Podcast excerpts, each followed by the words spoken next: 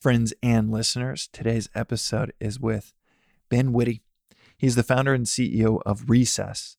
And you might not have heard of Ben or of Recess, but it is perhaps the fastest growing beverage in the country. And you can go to takearecess.com to check out their product. Amazingly well done from the brand to the taste of the drinks. I, as listeners know, I often have a weird, quirky drink that I share each episode with with a guest, and Recess was one of the first.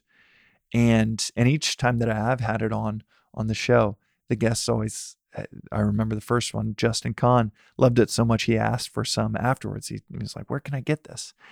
It is a CBD drink that is for me it's an alternative to having a beer just have a recess at at, at night or uh, you know on a saturday afternoon instead of day drinking i really really love honestly the, ta- the taste more than anything else. And uh, maybe second to that is the brand uh, and and kind of universe that ben has designed around uh, the drink. If you go check out their site or their instagram you'll see what i mean. It's really cool stuff. I think what's most interesting about the conversation is that Ben is he's 8 months into the journey. This isn't an, a conversation of someone that's 10 years on the other side of you know multiple exits. He's right in the middle of it and shares openly what it's what it is like. It's a different type of perspective, a different type of below the line perspective uh, from a creator's vantage point. This episode is rightfully so, brought to you by Dope Dog. Dope.dog is the place to get CBD treats for, you guessed it, your dog. This episode is CBD heavy. and that's not by design. Uh, I really I came across Recess because uh, honestly I really loved the brand, and then I liked the taste of the drink. Uh, the and Dope Dog I really love the founders, Aaron and Michael what up? They uh, are the founders of, of, Dope Dog. Got to know them as founders and and then fell in love with them as a customer for our dog, Mr. Wendell, our little dachshund, who instead of the the Xanax that our, our vet tries to uh, tried to prescribe for Wendell, we give him Dope Dog instead whenever we're traveling or whenever he seems to have back back pain, and it is such a great alternative to the prescriptions that that uh, we've tried to give him before.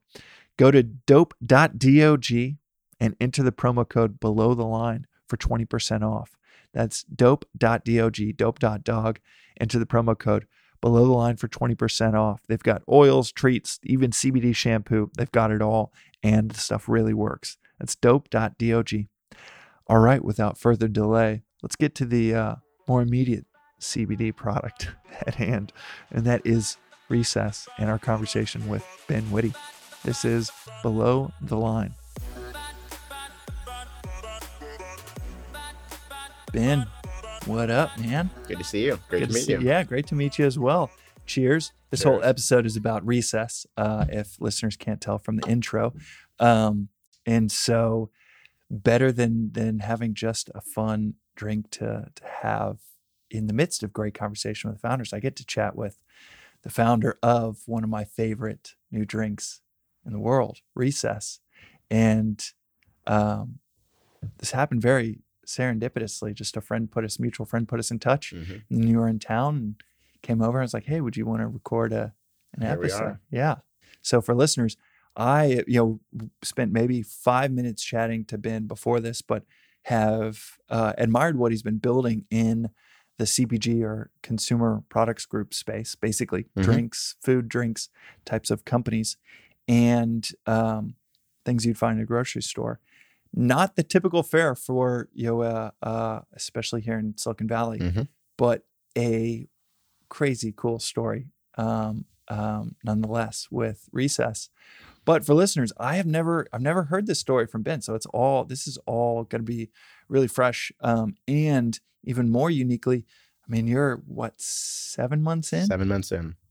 Seven months into what I think two years from now, people are going to be able to listen to this episode and and uh, be like, "Holy crap, that was the beginning of something, a really big wave." Yep. Um, and uh, and yeah, so I'm really excited to have you on the podcast. Thanks for having me. It's great to be here. Yeah, of course. I would love to start with just the most basic of questions. Just kind of tell me the tell me a little bit about yourself, mm-hmm. where you grew up, and and kind of the the run up to seven months ago and launching Recess. Yeah. So uh, I was born in San Francisco actually, but uh, grew up in Laguna Beach in Southern California. I was uh, a surfer and kind of a creative uh, in high school. I was really into art and design and filmmaking specifically, and thought that's what I wanted to kind of study in college, but ended up studying business. Um, I went to college at Boston University.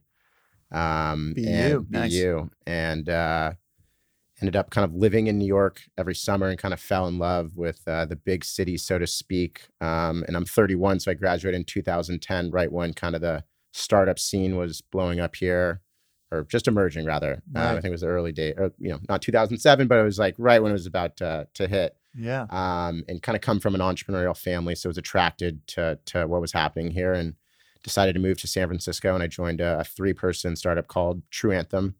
Uh, we were building an influencer marketing platform uh, in social media. So it was one of these things. It was like the right idea at the wrong time. It was just a little too early. Mm. We launched on MySpace uh, to give you a sense of, you know, where the world was. And that I is early. That is that early. was early, and uh, it was also just clearly not a, a smart move. Uh, but uh, it was a very impactful experience because from the early days, I got to think about building a brand in a social media driven world.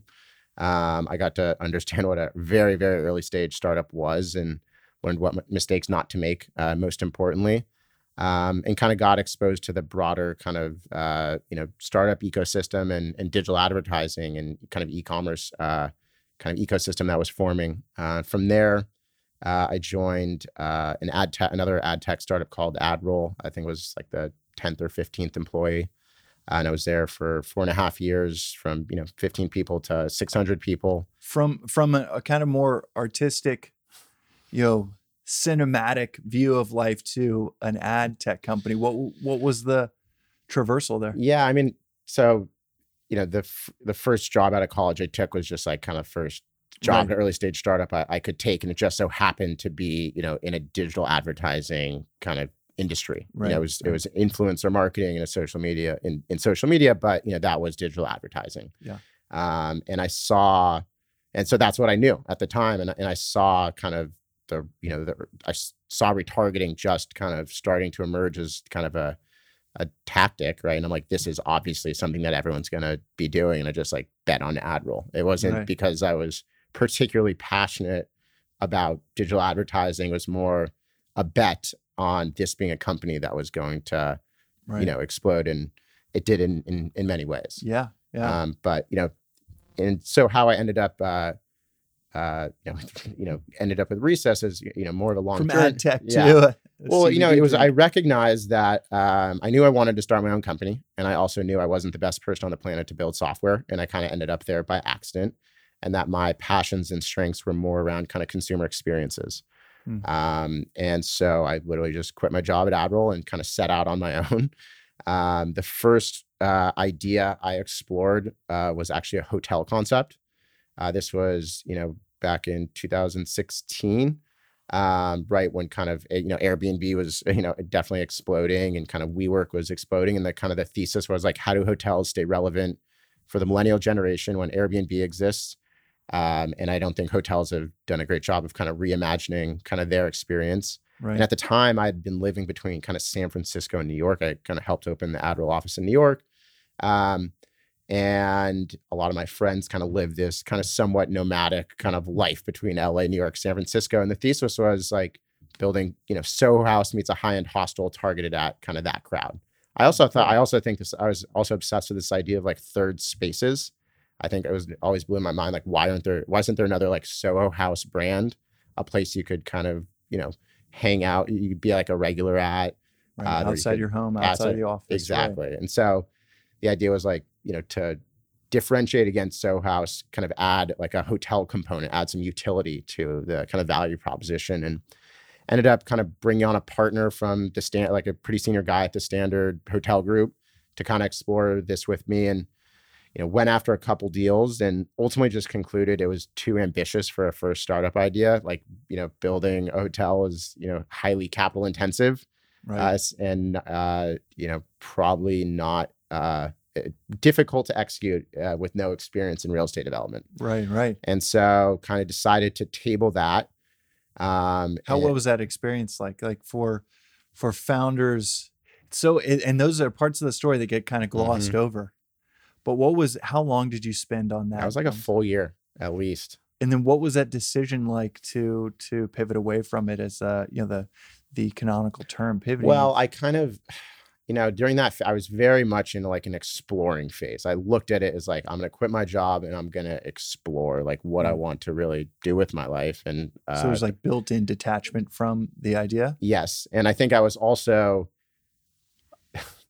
delusional enough to try to be open to trying to do two ideas uh, at Yeah. once.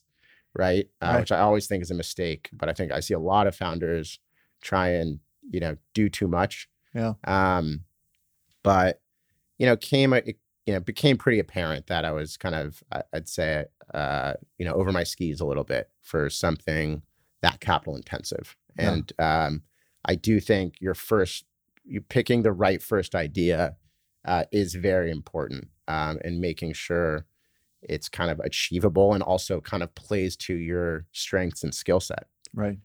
And to your weaknesses of like, okay, this is not going to involve a whole lot of my weaknesses or weak areas and blind spots. Yeah. Yeah. CPG is is interesting in that in that regard, especially in 2019. Mm-hmm. But well, I want to I want to get to the uh, the story recess kind of organically, but I but I also yeah want to make sure we touch on why um, what made you feel like okay recess Yeah. uh, so, CBG so the CBG story of recess is I've always been at that time. Um, uh, I had kind of always felt my entire life. Uh, I was always naturally kind of stressed out, anxious, overly stimulated, ADD like person. In high school, my nick my friends called me Chomp because I chomped the bit. Um, and it was always kind of an you know an issue I was dealing with, and I kind of would experiment with kind of various things like meditation and yoga and um, and then you know i basically started i saw cbd kind of bubbling up two years ago uh, as well as adaptogenic herbs and started kind of experimenting with both ingredients myself. And Mhm. when i started using cbd oil regularly i felt much more balanced and even keeled.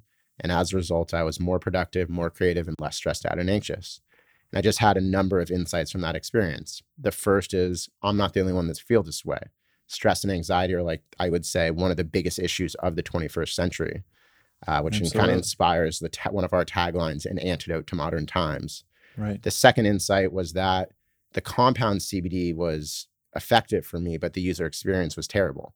Mhm. Putting CBD oil under your tongue that tastes like grass was not a great user experience and definitely was not a mass market use case. But the way to think about CBD is as a functional kind of commoditized ingredient, no different than caffeine or whey protein. That would just be kind of added to everything. Mhm. And the value would be in kind of formulating into the right applications, with ready to drink beverages being the obvious one, which I'll kind of come back to, and then building the brand on top of that. And then I'd say the fourth insight was I never even occurred to me to look at CPG. I didn't start by looking at CPG. I started by seeing CBD, using it, and then applying it to more Mhm. traditional CPG categories. And the observation about CPG was this is the most brand driven category on the entire planet, and no one's actually good at marketing anymore. Mhm. So LaCroix, I would argue, is not a brand, it's a name, Mhm. right? They don't, and I would argue that most of the recent successful beverage companies succeeded despite being mediocre at marketing right and that the sh- the big shift was uh, kind of your distribution strategy went from being exclusively you know traditional retail distribution to omnichannel distribution, both Mhm. e-commerce owned and third party like Amazon and Jet, as well as um, kind of traditional retail channels, and that that's a fundamental shift in terms of how you kind of architect a CPG company today. I think it impacts everything from your go to market, your supply chain, how you build your brand, everything. And that there would be a new way to build kind of a beverage company. Yeah. Um, and that was it. That was the original kind of idea. And I decided to, you know, I guess, you know, focusing in on the the the beverage idea, you know, I think over the past And, and did you have that about the same time that you were also thinking through the hotel concept? This or was like as it no, this was when I kind of pioneered it, it kind of landed. transition. This was as I was transitioning away from that, and I was, I applied for a couple jobs. I was really like, what should I do next? But I knew I was always better suited to be a founder and an entrepreneur than yeah. uh, be an employee. Uh, I was always at these companies that no one really knew what to do with me. Like I always had these kind of abstract roles. Like my job was like head of mobile ad, AdRoll. Like my job was to turn the business from a desktop advertising business to a mobile business. It was like product management, business development, marketing, sales, everything. Right. Right. It was just because you couldn't really put me anywhere. Right. And as companies grow, that the desire for generalists kind of wanes. Yes. It's like, oh, everyone specialize. And yeah, for the generalists, it's kind of like, ah, this isn't as fulfilling. Yep. In a Yep. lot of ways. Yeah. Exactly. So So you were applying to companies and thinking through, Yeah. okay. I was like, I'm gonna. Just, I mean, I have to. be- This might not work, and I was, you know, running out of my savings, and I, you know, it- what was what was the emotional kind of state then? Did like walk me through what how you felt on a you know a random weekday very lost. during- yeah. To be honest. Uh, yeah. What were kind of yeah? Tell me more about that. Um, again, I think one of my strengths and weaknesses is that I've always had a, tr- a ton of interests, right? And that I always ran in a bunch of different circles of friends. And so I never, um, you know, while I was passionate about kind of art and design in, high school, I ended up studying kind of bit, you know, traditional business and in college. And I was not, I've never been like kind of a, I never, was- I was never a finance guy. So I was, Yeah. I kind of, you know, just had a bunch of different experiences that were not all that related. Um, and so it wasn't like I, you know, knew exactly what I wanted to do with my life when I was 18. And so that Yeah. three year period before I ended up, you know, starting recess was three years of exploring, um, so to speak. So that's a long time. Well, it, it's a long time, but it's it's also in many ways what or at least what's going through my mind is you know for me it was kind of like 30 years of exploring Mhm. Oh, for I- me of just kind of eh, from the perspective of eh, there's some similarities to, to your story in that when I was like six, seven, eight, I was entering drawing contests. Like I, I loved art mhm. and I wanted to pursue art and I like won this this uh I designed the elementary school um uh like directory Mhm. cover. And that was such a big deal. Like to me I thought that was so so cool. And I was like I want to pursue art. And when I look back I would probably wasn't until I was like 28 29 until I looked back and realized I used to love art. And um and then I think at 8 9 10 at least in Dallas, Texas, I didn't know a, and I didn't realize this observation until like four or five months ago. I didn't know a single freaking artist, even like even name besides the ones you would learn in a textbook. I didn't know a single artist from Dallas, a cousin, a friend, a neighbor. I did not know a single fucking one. It was, Mhm. it actually has blows my mind now living in San Francisco. I didn't know a single uh, artist or uh, any type musician or um, creative Mhm. professional at all. And I think that, partially led to okay, there's like five paths like doctor, real estate, and in Texas, like oil and gas, um, you know, lawyer and entrepreneur. And I ended up choosing the entrepreneurial path. And I think I only now re- reflectively um, put that together of like, oh, that was the artistic path, Mhm. but that was the only like professional artistic path. Mhm. Um, Mhm. But that sounds like a similar uh, a similar story of like not really feeling like there was this place to put art within your kind of professional pursuit Absolutely. for for a handful of years. yeah, I think I mean th- the dots connect backwards. I think recess is like me. Like I've always been passionate about politics, for example, and I spend a lot of my time navigating regulatory issues. And I think part of our success was the ability to see like how the regulatory environment would transpire as relates to hemp and CBD, Yeah. for example. Like, and when I came with the idea, that was the early days. I wasn't even thinking about that, right? Um, for for listeners, do you mind giving a, a little uh, high level view of what that side, the regulatory side, has been like with? yeah with so i'd say that was the the fifth kind of insight uh, about the opportunity which was that the way to think about this is that until december of 2018 um, hemp and marijuana were viewed as the same thing by the law, when in reality, they're cousins within the cannabis family with one critical difference hemp doesn't have THC. Um, and Mitch McConnell introduced this piece of legislation uh, called the Hemp Farming Act that I heard about when I kind of started really exploring into the idea. But this was a, well over a year before the bill ended up passing, um, which basically what happened was um, there was a hemp uh, pilot program in the state of Kentucky where these farmers that used to grow corn, soybeans, tobacco transitioned to hemp and it was a much higher yielding crop. Um, and Mitch McConnell saw the success that uh, that had for farmers uh, in his state, and he basically said, "We want hemp to be the future crop of America." So he put this piece of legislation together called the Hemp Farming Act that accomplished. And, and for listeners, uh, what is it really interesting about this is like that that line, "Future crop of America," is like that's like eighty years old, and like mm-hmm. the 30s uh, either 30s or 40s was like a cover of uh, popular science, mm-hmm. pop science uh, cover that was like hemp is the future. Yep. And then, um, and then yeah, do you, uh, it sounds like you know the story. And then it was kind of squashed yep.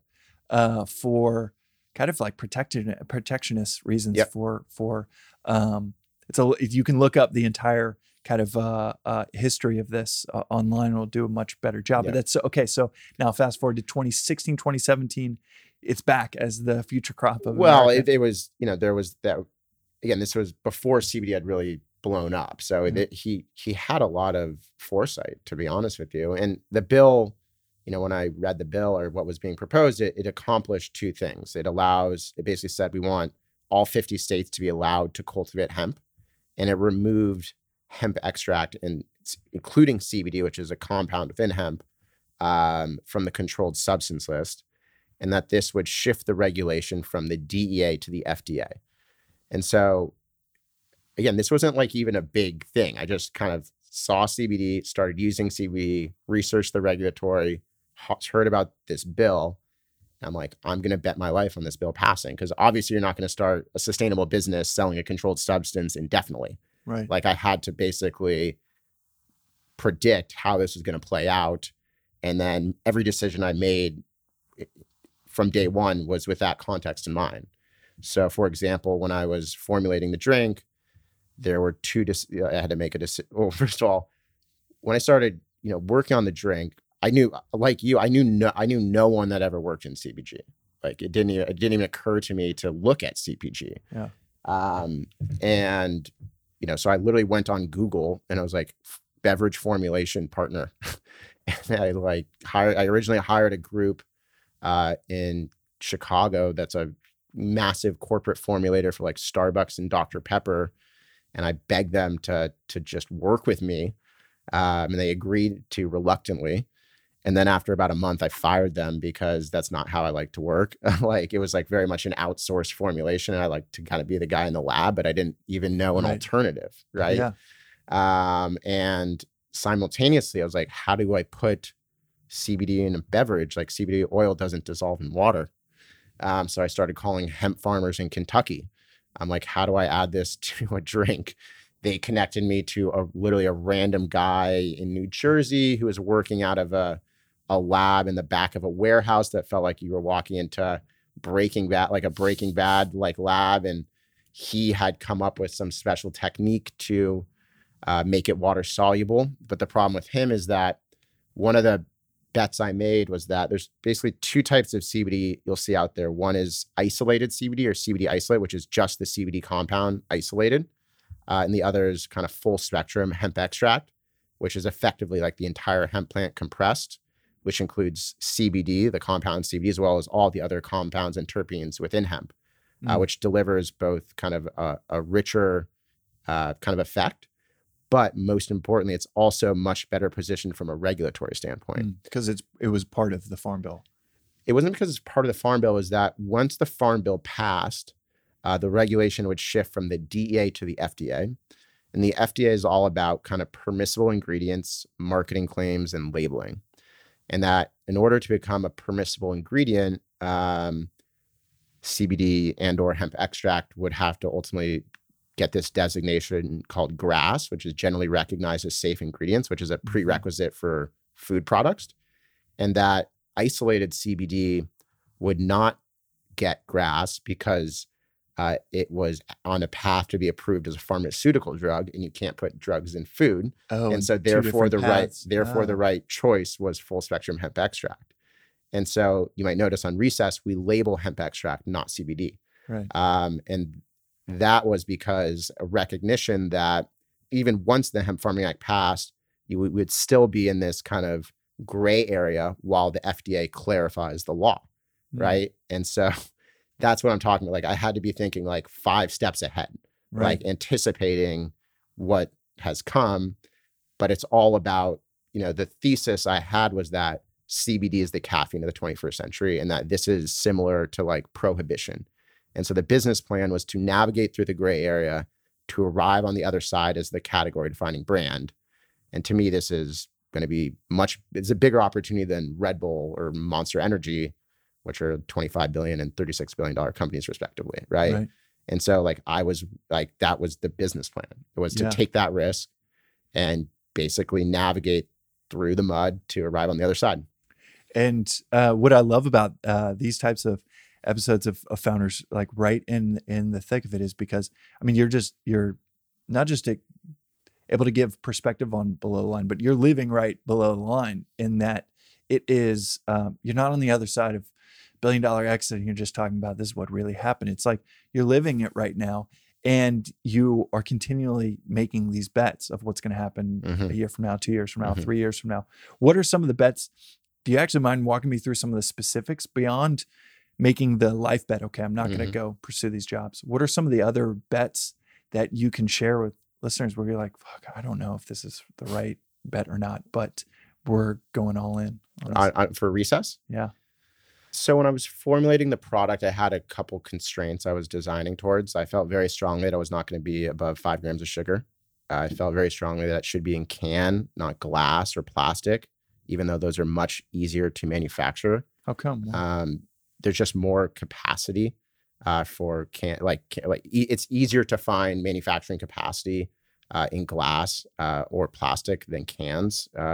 Counterintuitively, I also and but why did you? Why were you? uh, because uh, if you want to have an e-commerce business, you can't basically sell a product in glass to Mm. sustainably, right? Right. It's just the it's very clear that the world's you know plat that we're going away from plastic, so that leaves you with you know can or glass. Uh, and glass, if you wanted to have kind of a sustainable, kind of you know at scale e-commerce business, right. glass is heavy and it breaks. Mhm, right. So that leaves you with can. Right. Uh, the other constraint is that uh, I it needed to be shelf stable, so not needed to be refrigerated, Mm.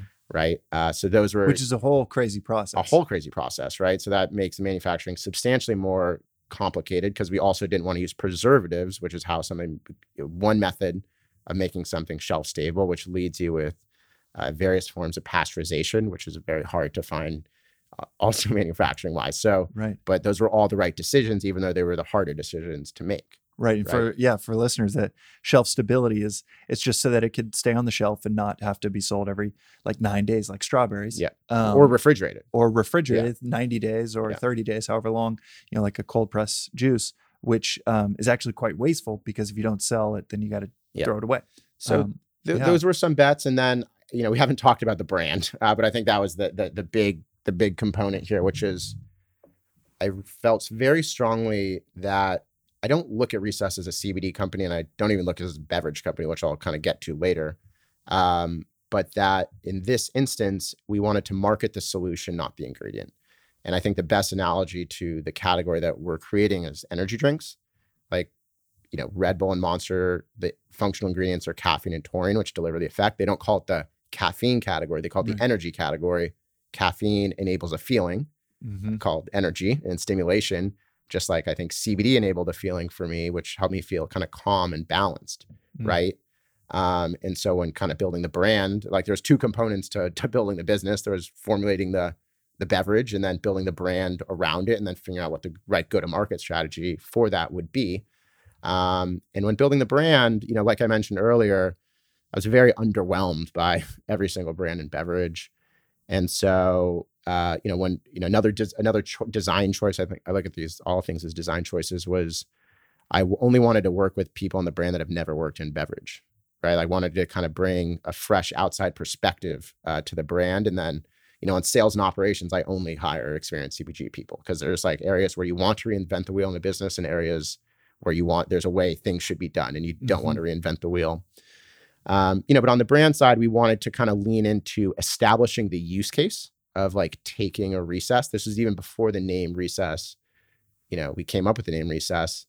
But again, for me, I think I saw a lot of positioning of the ingredient CBD wrong from from my perspective. Like a lot of people would either use it before bed or they would tell you like I don't feel anything. I'm like that's a good thing, not a bad thing. You're comparing CBD to smoking a joint or having a drink when in reality its subtlety plays to you know our favor um, and that the feeling that we wanted in the kind of the, the value proposition that we wanted to hone in on was kind of helping you feel kind of balanced and clear headed not relaxed we've never used the word relaxed in any of our marketing and never will because i don't think people aspire to relax mm-hmm. you aspire to feel kind of balanced and centered so you can be your most kind of productive and creative self yeah. right and so that's how we kind of thought about the brand and so we wanted to lean into again establishing the use case and the consumption occasion of you know taking a moment throughout your day to reset and rebalance so you can be productive and creative, and then kind of establish that feeling uh, we describe as like calm, cool, collected,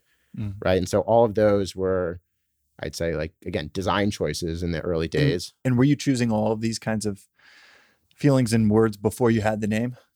So I worked with, um, you know, you know, when we decided to move forward in the idea, uh, I called that, it searched on Google for that, that formulation company. And I called my friend Emmett, who runs Gin Lane, which is a yeah. pretty well known creative agency in Amazing New York. creative agency, yeah. Um, and it was, I was just like, yo, I want to do a CBD sparkling water. That was it. There was no thing to try. This was even, before, you know, this was at the exact same time I started to formulate it. And again, we had a pretty good idea of like the, I'd say that the positioning and the feeling we wanted to focus in on, but they really helped us um, kind of uh, hone in on the the brand essence and and you know through that process we came up with the name Recess, right? Yeah. But what happened is the brand got ahead of the product or the formula, and so I had to pause with Gin Lane, um, and then I ended up bringing on kind of freelancers uh, when I was ready to restart that exercise. But the name Recess, which is obviously an incredible one, kind of came through uh, my work with Gin Lane. That's awesome. And the um, what was it, with a name like Recess? So uh, for those that that don't know, cre- creating the trademark for a name like that must have been really hard. Or was it just, it just beautiful? It, it, just it was open. Did, it was just open for the categories. Wow, that's awesome. Yep. Um, okay, and so when you had that brand and you were waiting on the formulation, what was? How did you? Were you like, I am so confident this is? No, you're shaking your head. It was. I mean, just to make the bet to work with Gin Lane. Yeah. Um, they're not cheap. No.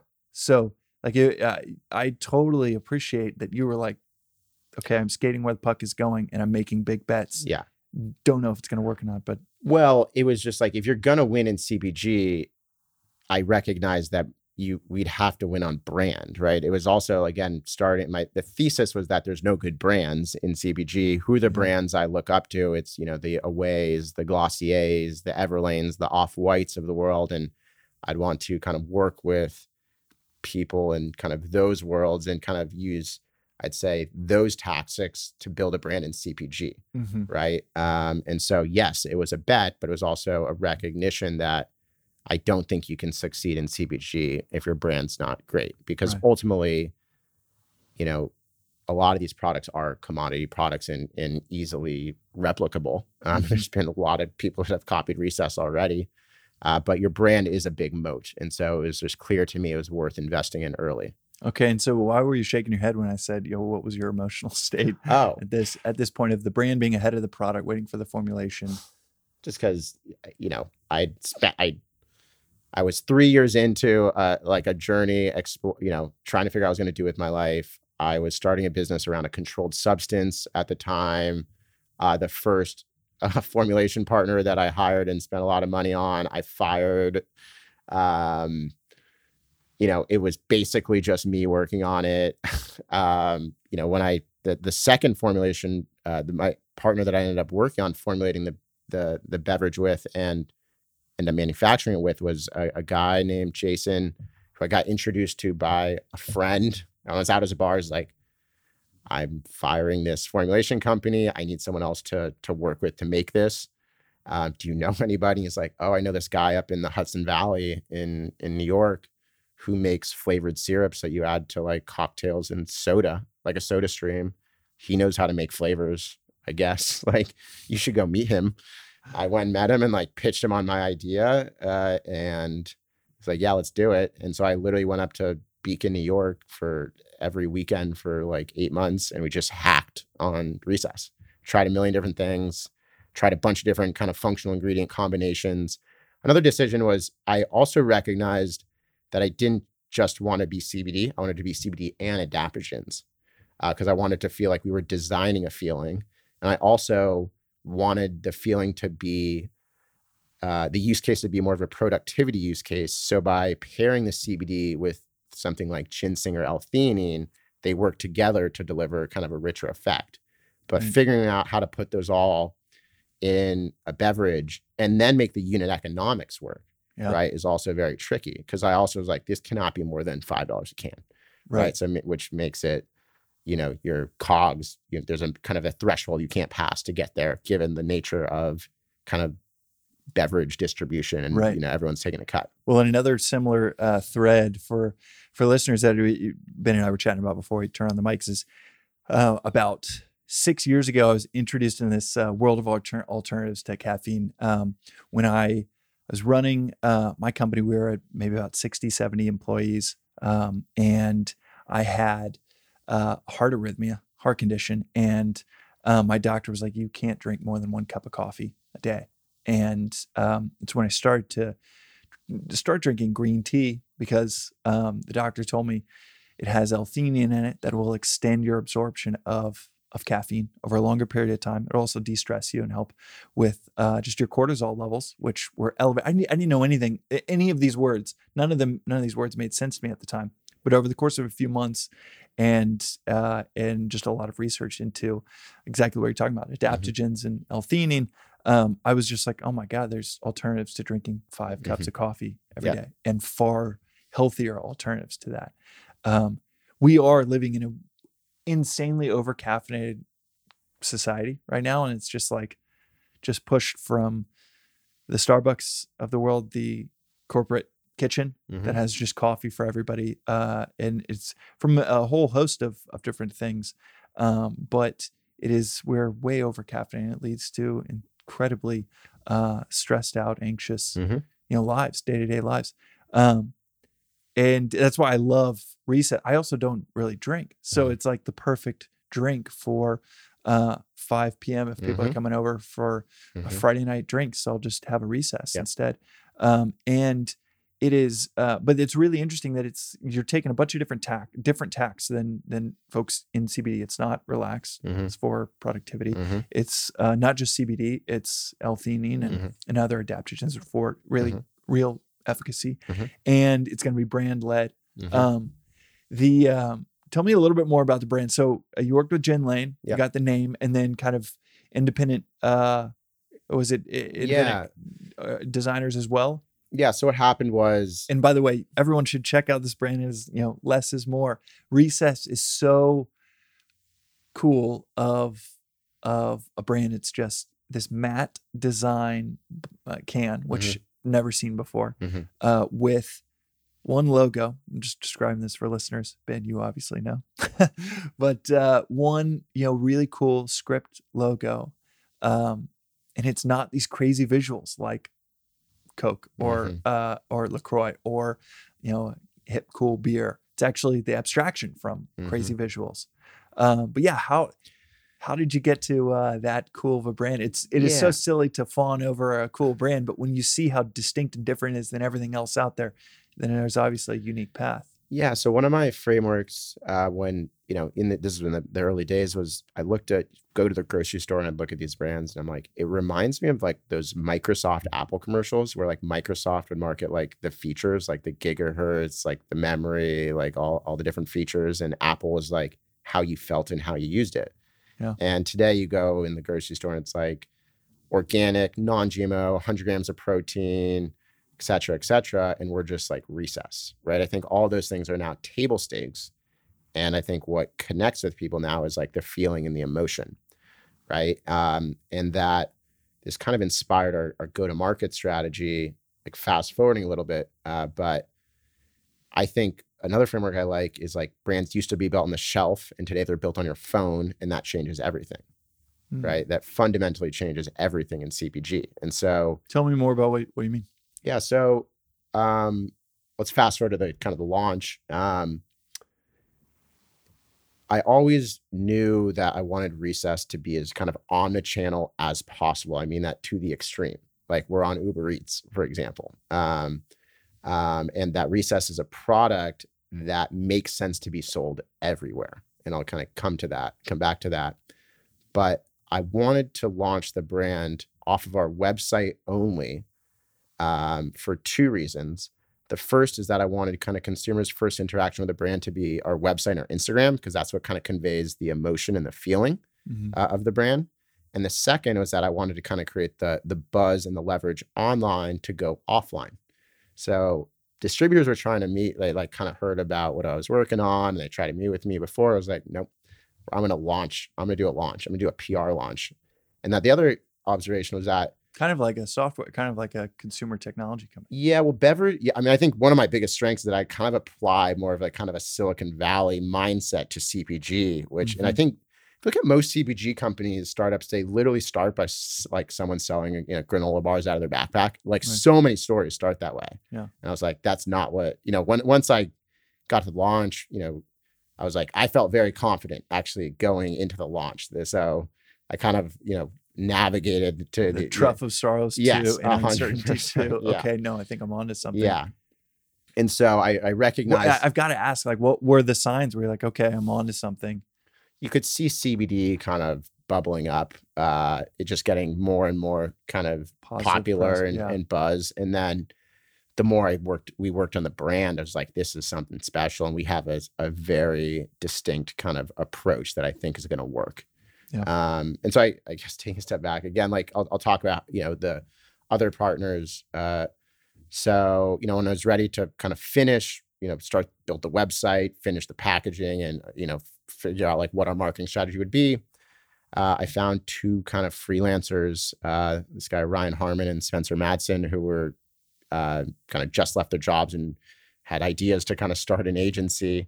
And I was the first client, um, and we I just felt like kind of a deep connection to them. And I was not one of these founders that wanted to outsource the brand. Like I was, I like to kind of I like to do it all. Uh, Right. But like we were, you know, we work out of our apartments for a couple months, kind of figuring out like what our marketing strategy would be.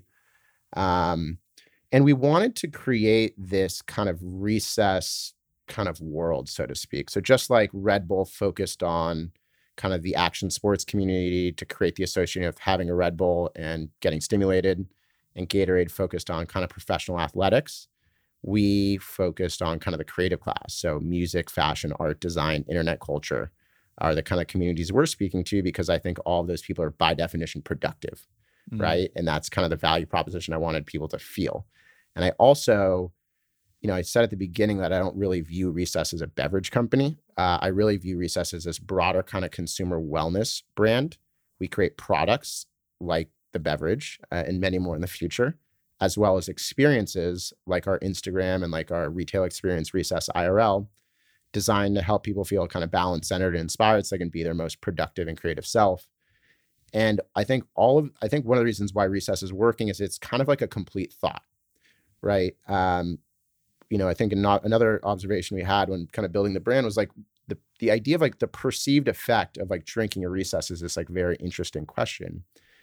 And I think it's the combination of like the efficacy of fun- of the functional ingredients and how they interact with you as an individual.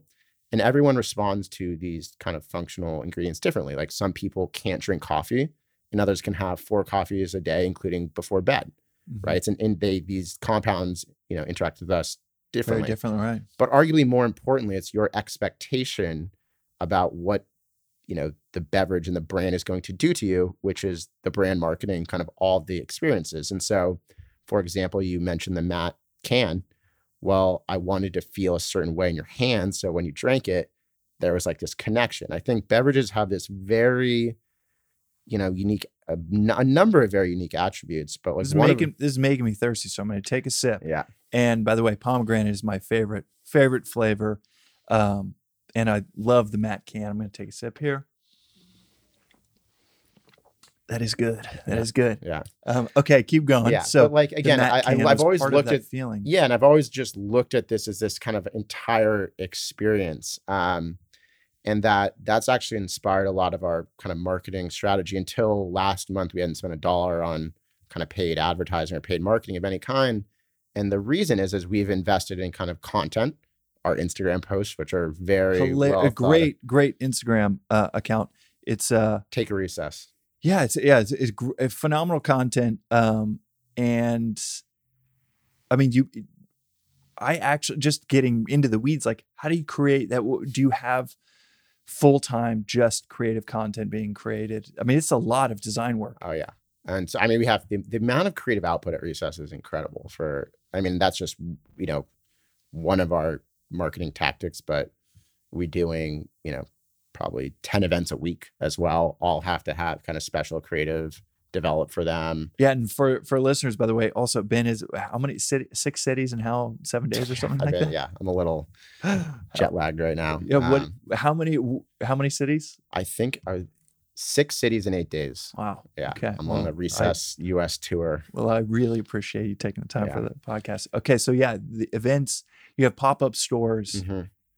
Man. and everything's about kind of um again you know you might know like uh, the url is take a recess not drink recess. It's all about kind of establishing this new use case in people's lives of taking a recess which is taking a moment throughout your day to again reset and rebalance and feel inspired so you can be your most productive and creative and fulfilled self.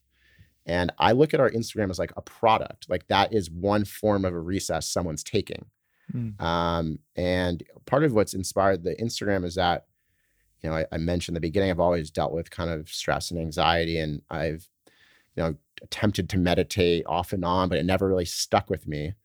But meditation for me is really like sitting, you know, by myself, listening to music and just thinking. It's more of this like eyes open, like getting inspired by various kind of, you know, visual or audio inputs, uh, which is a form of kind of meditation for me. And I would argue each of our Instagram posts is a form of meditation, right? It's just like a distinct kind of visual aesthetic and, and approach in a, in a feed of, you know, usually kind of hot models and stuff, right?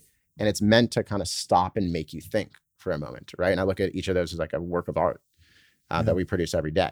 Um, and so I look at these as like various products uh, that all work together uh, to deliver this kind of cohesive experience. And I guess you know another unique attribute about Recess that allows us to do so much interesting stuff is the fact that it's a daily habit use case and purchase, which is the most powerful component or the most powerful feature uh, in business, arguably.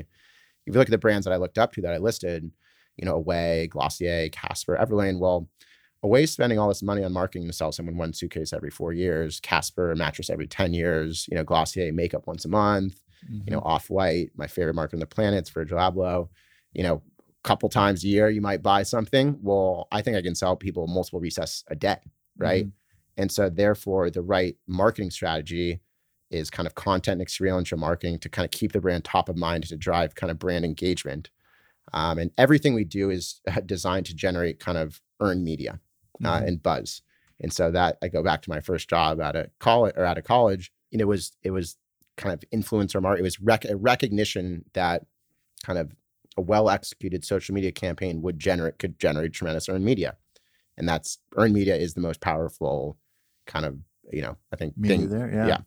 And so um, yeah, where are we going? Well, uh, you Yeah. were saying that uh, that it's a uh, in creating the brand uh, from the matte to the Instagram. It's Mm-hmm. basically everything is reinforcing this feeling. Mhm. Um, what is what are some of the things that uh, that is completely top of mind for you right now as the as the founder and creator of of this, but also uh, riding this wave that is a massive wave of Mhm. of CBD at large, this new substance that Mhm. that you said uh, that's a really cool way of, of putting it caffeine of the 21st century um, building a company and seizing this opportunity that that if i were to zoom out and kind of look at a lot of the actions bets you've taken is that there might only be one major brand in this space and it's going to be the first best Mm-hmm. and last um tell, walk me through just like what goes through your mind right now as you're building this Yeah. company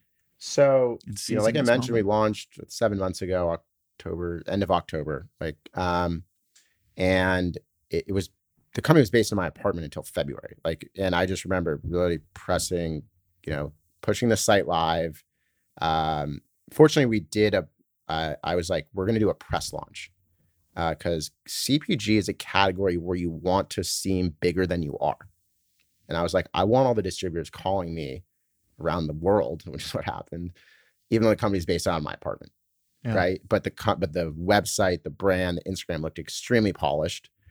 And I think we've gotten a tremendous amount of press because we have a very strong narrative. Like we're not saying like CBD reduces anxiety. We're saying like recess is an antidote to modern times. We help you feel calm, cool, collected, so you can be your most kind of productive and creative self. Like it's and the brand and Instagram I look at as like our brand voice is incredible. I think brand your brand voice and messaging is the most underappreciated thing in in marketing. And I look at our brand voice as like it's a social commentary on living in 2019, right? Uh, I think you know the world's gone crazy but like has it really is it really as crazy as we think it all is? And Mhm. like so much of like millennial culture is ridiculous and the recess brand is kind of tongue-in-cheek. Like i was always in the brand i was always kind of in, i wanted to feel like jon stewart almost like kind of like it's like i it, it is a social commentary right? And we're always trying to you know we're definitely like weave in like kind of reddit meme culture and again the brand was designed for kind of creative specifically i wanted to focus on at launch was like graphic designers like i wanted to Mhm. build a brand for like emmett from gin lane almost Yeah. right um, and so there's all these kind of design references uh, all the time and i think there's like a thoughtfulness and a depth and an intelligence to it that's you know very appreciated Yeah. And what is that is uh and I think that is the the high level. What is it like you right now? Six Oh, yeah. cities, eight days, um, riding this wave. And I'd say, you know, for listeners, it is the it is the best product in the category I've seen I uh of of CBG, but I also think just so with one of my early investments in, in Halo Top, there's very there's a lot of similarities Mhm. but huge difference of of um, you've in, invented a product that people love in a space that people would have always wanted a great product in, like Halo Top was healthy ice cream, Yeah.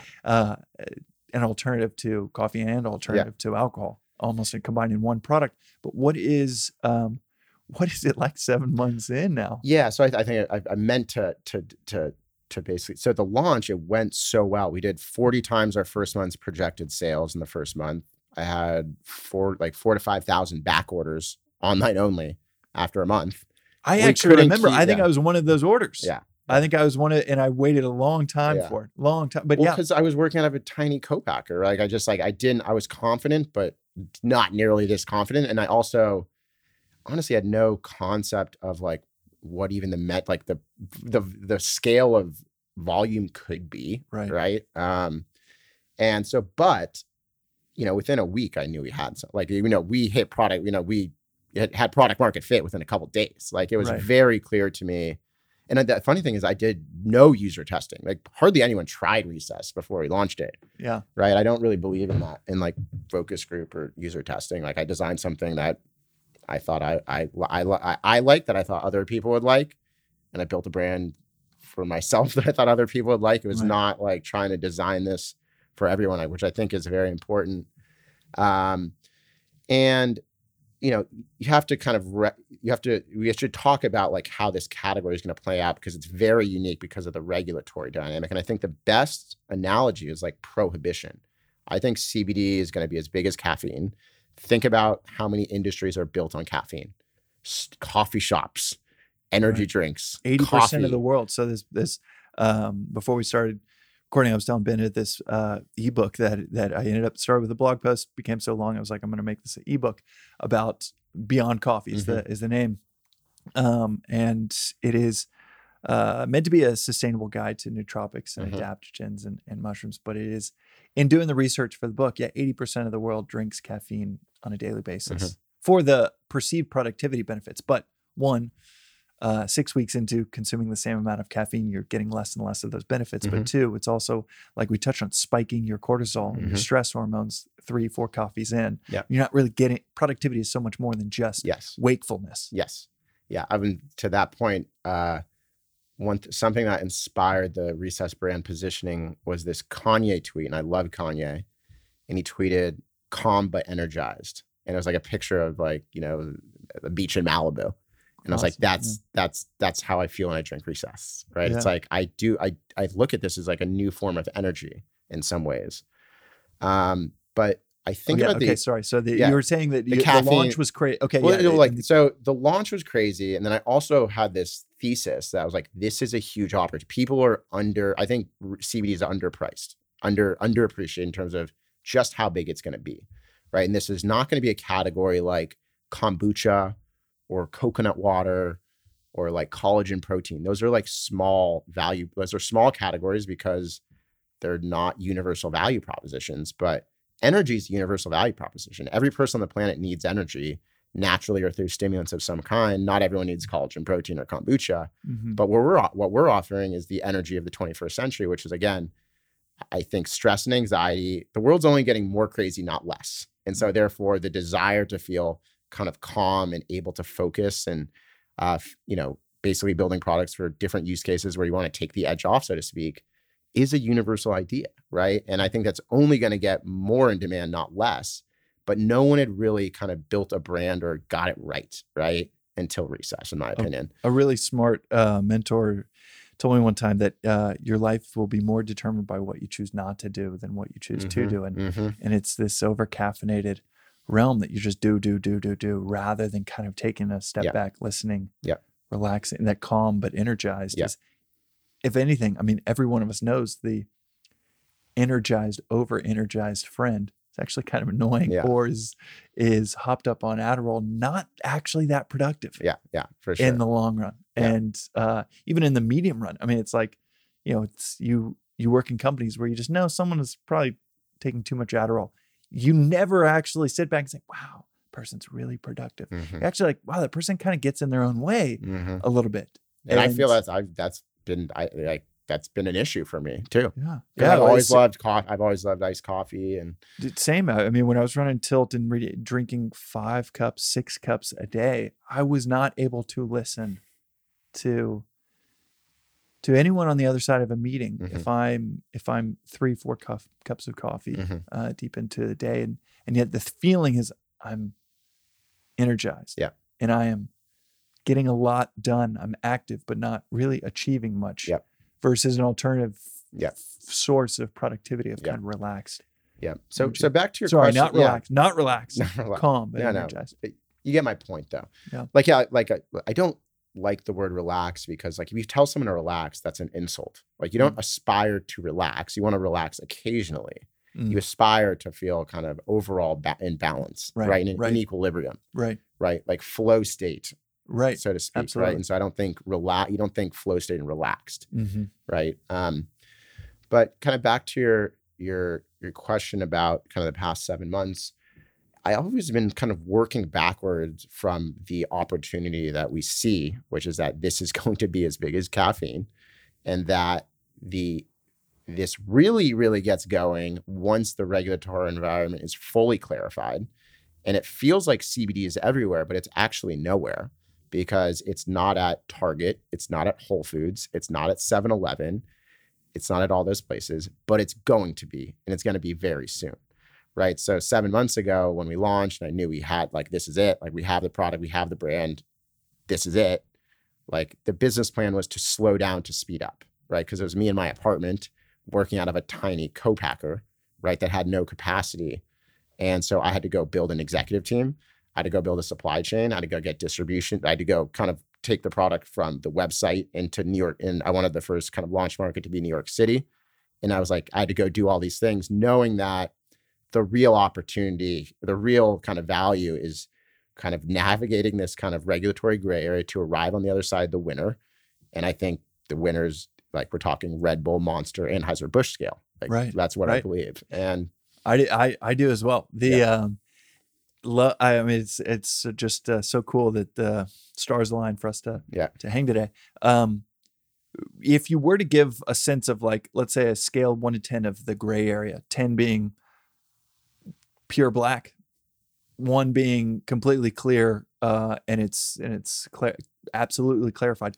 Where would you say we are in uh, in that that say we're still at like a four, uh, but it's I'm I have a 100% confidence it gets to a one. And so the where, way I've where was it like seven months ago? If you were to give it a number. seven months. I mean, when something's a controlled substance, one would think that's like a 10, right? Was it controlled? In, Yeah. in uh, oh, when y'all launched, it was yeah, controlled. it was a Oh, okay. controlled substance. But that, so we Oh, launched in that's right. October. The Hemp Farming Act passed in December. December. That's right. Right. Okay. and so cool. that, that, which was perfect timing. yeah. It was one of these things where if we would have launched in June or July when I intended to, it would have been too early. And, you know, February would have been too late. Yeah. We launched the brand Yeah. at the perfect time, right before the far- the Hemp Farming Act passed, right? So we got all this press and got all this kind of buzz and demand. Uh, while still have you know got payment processors shut down, had three hundred thousand dollars stuck in PayPal, right? Like I Yeah. took, then I, I I knew exactly it was a calculated risk, right? right. Um, and so the way I've always thought about the the the regulatory and like why I'm so confident we get to a place where you know this all goes away is because fundamentally the hemp farming act the hemp farming act is a, fa- a red state farmers bill. Like why would you tell all these farmers to cultivate hemp and then not ultimately enable the biggest demand source for that, which is CBD and hemp extract as a food additive? hmm It's just like we live in a capitalist country, and that's clearly where this is going to be going. Right. Uh, so that's the first. And the and, second, and the information and research continues to point to it being beneficial and far better than going straight to a doctor and getting Xanax. Yes. Holy shit, is that better? there's that. And then I'm very involved on the regulatory front. I'm on the board of directors of the US Hemp Roundtable, which is the main kind of industry group that represents the largest farmers and processors and, uh, you know, uh, CBD oil companies, for example. And we're, we're, we're very engaged with the FDA and on, on the various state levels. I work with lobbyists in multiple states. And, and so what you see is that this is not an issue like marijuana or like Juul, where there's like a group on the other side saying this should not be okay. And there's legitimate arguments on both of those products and categories where, yeah, there's an argument to be made that you shouldn't just be able to buy a joint at a bodega, right? Mhm. Like that makes sense to me. Uh, but with CBD, it's there's not a group on the other side opposing it. It's only about the details. So like, what is the how much CBD should be in a can of recess? Uh, what should the labeling be? Uh, should that CBD be extracted from hemp grown in the U.S. or abroad? Like it's just like working out the details. Mhm. And so we're still going through that process, right? And you know, I think there was a lot of there was a, a misconception that the Hemp Farming Act would, you know, 100% clarify things. It just shifted the the regulation from one agency, the Drug Enforcement Agency, to the FDA, right? Mm. And so we're going through this process. And again, the thesis and the business plan has been like, I have to just, you know, continue to build the brand uh, to arrive at the other side where we are now the default first choice when you're Walmart choosing to build this category, you're choosing recess. Right. And what is um what are the implications of this regulation? So you're in, eh, you know you're in the bodega in New York City, but not here in San Francisco. Well, no, we just we we we just um so that the implications are that kind of the the launch strategy was to focus on kind of more independent businesses, Okay, um, so it and kind of even regional change chains, and not to some products like launch in Whole Foods. Like we're not one of those. I also don't think brands anymore are built in Whole Foods. Like the reason New York is the best. It's they always if you in beverage they say if you can win in New York you can win everywhere it's the best beverage market because of the condensity of it and like the up and down the street accounts. So like bodegas are this incredible thing. So we're in 2,000 accounts in New York already, yeah, right? So it just feels like it's everywhere, right? But in addition to that, one of the most interesting things we've learned about recess is that people there's a group of people that drink it at every waking hour of the day and there's many different types of recess that people are looking to take there's a group of people that drink it right when they get up in the morning to start their day calm and a group of people that drink it right before they go to bed to kind of go to sleep Uh, again, like I described, the kind of the core use case is like 10 a.m. to 4 p.m. at work, at lunch as a substitute for your two o'clock coffee. Uh, a lot of people use it before or after a workout because has like anti-inflammatory benefits. Uh, it's a great substitute for alcohol, like you described. It's a great mixer with alcohol. Uh, it works um, kind of at a at a high end restaurant as like kind of a substitute for a San Pellegrino soda. There's no other drink besides kind of water or Coca Cola that I can think of that makes sense in as many different types of accounts. Your total addressable market for a beverage is a function of like when someone can drink it and where they should be able to buy it. Yeah. In the case of Recess, we're seeing incredibly strong results across every different account type, uh, which is very, very interesting. What are some of the below the line facts? Because it's the above the line version is so amazing. Oh, Just- just the below the line is like just not the regulatory, right? Yeah. It's just like uh, we know people want this. We know people, it makes them feel good. We know distributors and retailers and the chains want it. It's just about the regulatory. Well, and so at the four right now on the way to one, real quick, zooming out, what it, what is the optimistic optimistic case for it to be at a one? Very clear. It's clarified. It's completely it's grass Yeah. ready to go. Uh, what do you think is the optimistic and the pessimistic time range for that? So, um, what's happening is the FDA is getting pressure uh, from kind of uh, state legislators to to clarify the federal position as it relates to CBD and hemp extract, and they've basically said by the end of the summer, the early fall, they're going to at least come up with an update. Uh, in the meantime, states are acting on their own to implement state regulations. Uh, uh, and so a bill is about to pass in the state of California called AB 228 that would fully uh, allow for the addition of CBD uh, into food and beverages. A similar bill just passed in Texas, Florida, Illinois. Uh, there's a bill in New York that we've been very engaged with uh, that has some uh, components that uh, we're, we- we're not supportive of. Um, and so, you know, what are I'm- those components? so in New York, they're basically saying that uh, there's a require there's the hemp the hemp farm lobby made an art like argued uh, to say that CBD can be is approved to be added to to food and drinks, but it has to be extracted from hemp grown in New York State.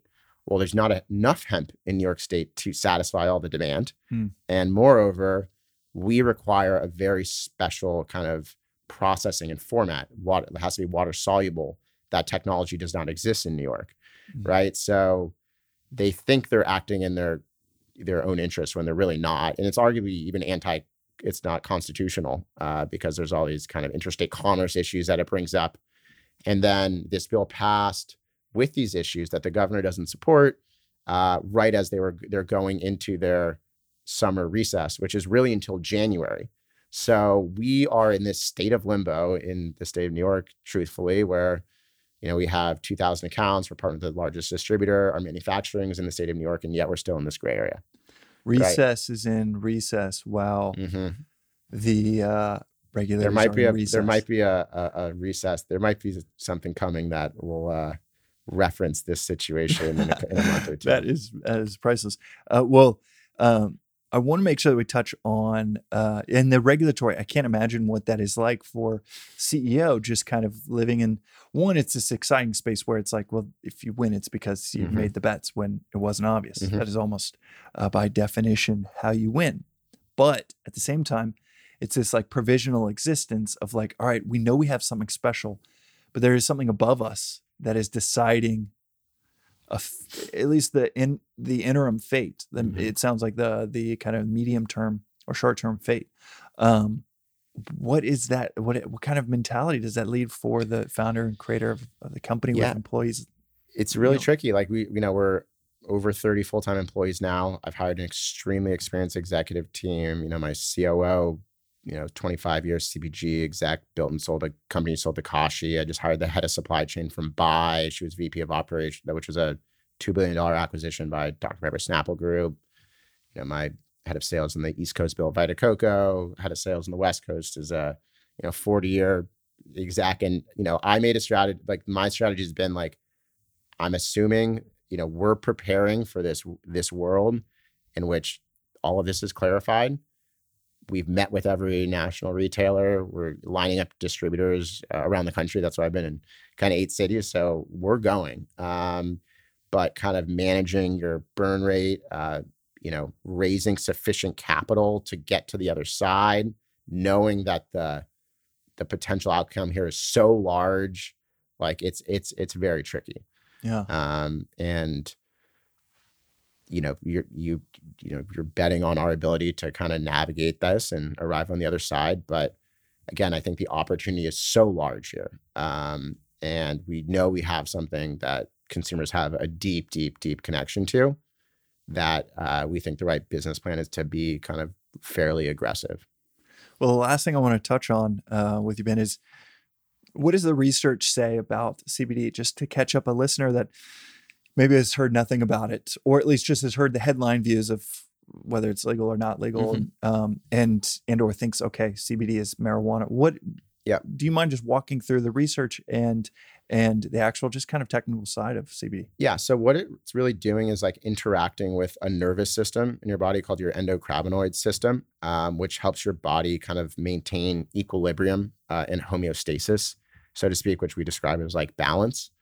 Um, and there is just there's not that much research on it, truthfully, or there's just starting to be because it was a controlled substance until a year ago, right? And Right. so uh, there unfortunately hasn't uh, up until recently there hasn't you haven't been able to to to to do that much research on it but you know there's a number of papers uh, around kind of the benefits towards kind of stress and anxiety uh, add and adhd um, inflammation is you know another kind of big value proposition that our brand's not focused on but i think is a big kind of use case for cbd um, and so i think you know one of the interesting things about cbd is that there's just so many different ways it's going to be used right um, like I think someone's going to make a great brand focused on kind of the, you know, the fitness Health centers, recovery, right? right. Like we over time, like we didn't really talk about this, but I think there's many recesses for us to create both, res- you know, consumables. So we're going to launch, you know, we're going to do an alkaline water. We think iced tea is interesting, dissolvable tablets for an on-the-go use case, an additive for coffee, smoothie, juice, cocktails Yeah. a recess for your on premise, like, you know, at a bar on draft. We think we can do that all. And then there's multiple types of recess you consume in your mind. Right now, that's just our Instagram and our events, but like our website's going to become an entirely kind of editorial and content platform. And we want to create different kind of digital recesses that people are taking, right? And that might be a profile of uh, a creative that inspires us, or that might be some psychedelic meditative experience, but those are all different forms of recess, right? And so uh, I think beverage is this very interesting category because of the high frequency of use and purchase that drives you to market that using content and experiences. It's arguably the best kind of category on the planet to build other businesses on top of, right? Because I can invest in kind of creating content and these experiences that I can then monetize in the future, right? Like I, Yeah. it's it's it's pretty interesting. Yeah, I mean, Red Bull's done a phenomenal job Mhm. of creating content for for kind of the alternative extreme sports that is, you know, with Red Bull TV. It's, Yep. I mean, it's incredibly compelling content. Um, Yeah, I mean, I look at Red Bull as a content marketing company an experiential marketing company that monetizes through selling cans, mhm. right? And like we're, but the thing is, Red Bull was created like 40 years ago. Yeah. Like we're taking that strategy. I think we're the first like digitally native beverage brand at scale, Yeah. for sure. Yeah. Um, well, awesome, Ben. This is uh, super, super helpful. Is there is there a part of the? I, I feel like I'd have to ask from just is there a part of the the um, chemical component side of CBD that that worries you of the little research out there? Is there is there is there that component in in your kind of mind that weighs on you of like okay what could we find out No, to be, I mean, the fear.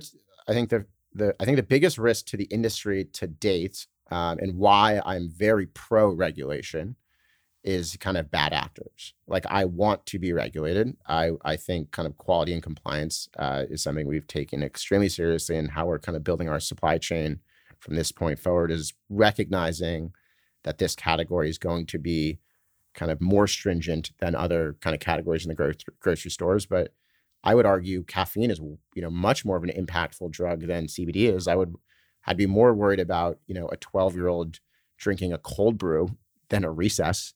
And Mhm. many parents kind of bring their children into the store and and give them recess. And kind of our position is you know, we think it's going to play like energy drinks where it's like suggested 18 and pl- 18 plus. Um, but you know, you definitely can't kind of overdose on CBD. Right. At worst, if you know, if you have probably 50, 100 milligrams, you'll go to sleep. Uh, you know, Yeah. uh, but I don't. I'm not worried about uh, finding out kind of negative side effects. It's conceivably possible given how uh, early, you know, recent it is, but uh, I, I, that's not what I'm worried about. I'd be more worried about a bad actor spoiling it for everyone. Well, awesome, Ben. Well, thank you so much for coming on the podcast. It's Yeah, great fun. to uh, to uh, hear all this. I mean, it is like fresh off the presses type of of information on one of the coolest brands uh, I think being built around the world right now. So Appreciate I really it. appreciate you coming on the having me. podcast. All right, buddy.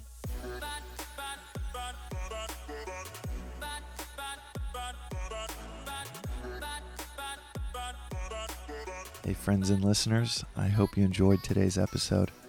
If you want to hear more of these types of conversations, go over to your favorite podcast app and hit subscribe or leave us a review.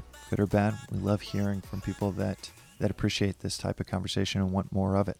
You can also follow us on Twitter at Go Below the Line, as well as see in our Twitter bio our email address for you to shoot us a note on any suggestions of guests or topics that we should cover.